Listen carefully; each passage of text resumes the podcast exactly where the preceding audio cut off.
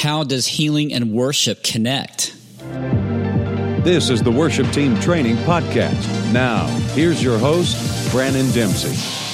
Hey, worship teams, leaders, and friends, what is up? Thank you so much again for subscribing to the WTT Worship Team Training, that is, podcast, and for your awesome support and attention. Thank you also for visiting worshipteamtraining.com and be sure to check out Worship Team Training University at WTTU.co.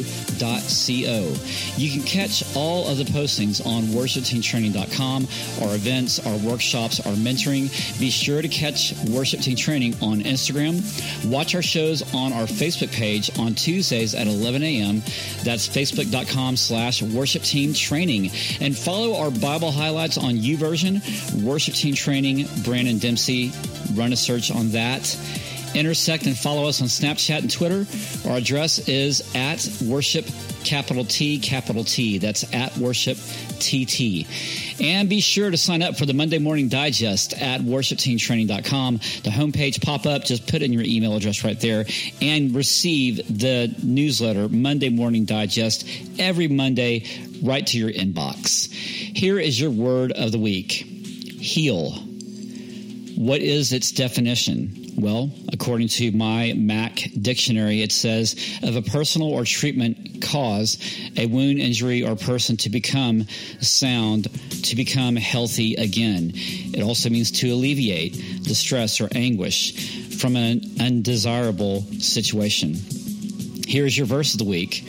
Praise the Lord, my soul, and forget not all his benefits, for, who forgives all your sins and heals all your diseases. That comes from Psalms 103, verses 2 through 3. That is one of my favorite, favorite scripture verses uh, because I'm often reminded of the way God causes healing in my life, both well, all three mentally, emotionally, and physically. And because I'm healed by Him, then why would I not want to return praise to Him, right? Why would I not want to respond in worship in gratitude for what He's done?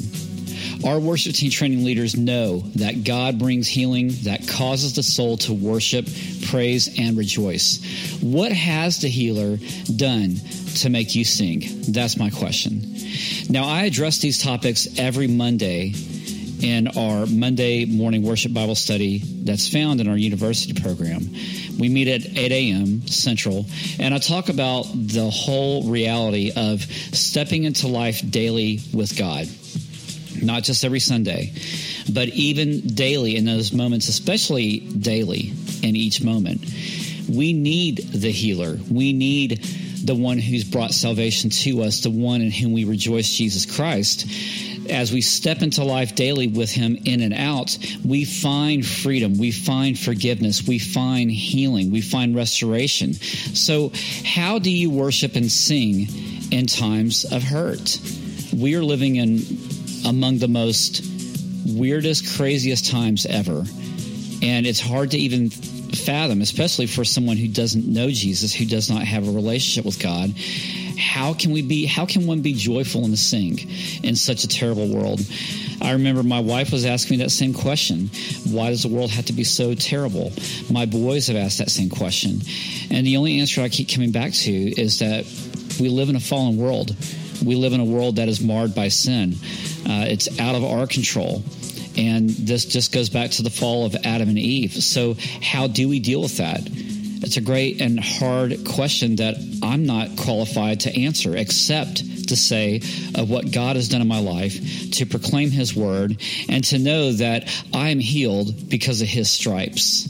So, why would healing turn us to worship God? Now, our worship team training leaders are effective leaders. They are highly effective leaders and the ones that know what God has done in their life to heal them. And how do they translate that in worship? How do you engage your church in worship? And to talk about healing, to pray about healing, to pray for healing, to pray and rejoice from God's healing. So here we go. Point number one healing and God. In this very season, we step into Holy Week.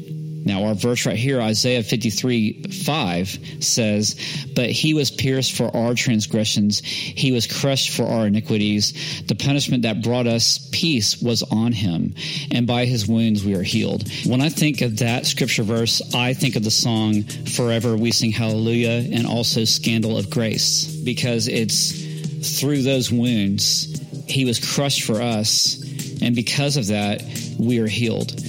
And this is what we have in Jesus. And as we think about this week that we're walking into, what significance does it have for you? When you think about the life of Jesus, when you think about your song sets and planning for Easter, planning for Good Friday, maybe you do a Monday, Thursday service, maybe you've been doing services for Lent. Well, not services for Lent, but services through Lent is what I mean. But you get the idea. But what causes your heart to sing and rejoice, knowing that through those crushing moments and the crushing times of Jesus can't be compared to what we go through daily? But yet, even what we go through daily, he, scripture says in the Psalms, he daily bears our burdens. Praise be to God for that, that we have life in Jesus, that we are not alone this is where we find our healing in God. And I believe as leaders, we need to talk and pray and sing about these realities to our people to remind them of our hope, remind them of the healing that God has done. Point number two healing in worship. Now, check this out coming out of Jeremiah 17 14. Jeremiah says, Heal me, Lord, and I will be healed. Save me, and I will be saved, for you are the one I praise. So that is a declaration. It is. It's almost as if he is uh, reciting a doxology here of, of praise to base his praise and he's giving worth to God and he's saying, This is why I will praise you because you heal me, because you save me. How often do you recite that same type of imagery and reality as truth when you worship, when you're being led in worship, when you're just praying, or maybe you're just going throughout your day and this has nothing to do with the worship service, but you're just going through your time of work, your time of service? It's very, very difficult when we have hard days or when we're need in need of physical healing and maybe I mean we're walking out of flu season and I know I thankfully I did not experience the flu, neither my family, but we did get sick from time to time. And yeah, it's difficult when you're not feeling good. Man, it is so hard to just function day to day. But when we think about praise, do we also get tired? I mean, physically it's okay, but spiritually, I know spiritually I'm crying out for God's healing and I'm I'm wanting desperately for the Lord to restore my body so I can give him praise. Luke 5:25 we read this about Jesus.